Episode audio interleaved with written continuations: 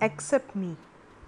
I in- entomb you in my mirages. I caress your vacant moments. When everyone leaves you sad and sorry, I'm still there to surround you. As I grow taller, you feel insecure. As I am stunted, you feel safe. As the beautiful night holds me in a tight embrace, your heart beats faster, your fears grow. I have never bothered to complain when you use my name as a metaphor to dis- describe every negative emotion that stems out of your insecurity. It is me you cling to when you wish to conceal. It is me you will still have when man's creations fail.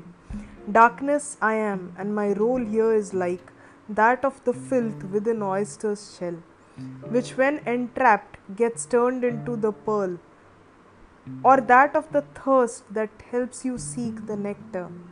I am with you, I am your undying desire, I am the fuel to your blazing fire.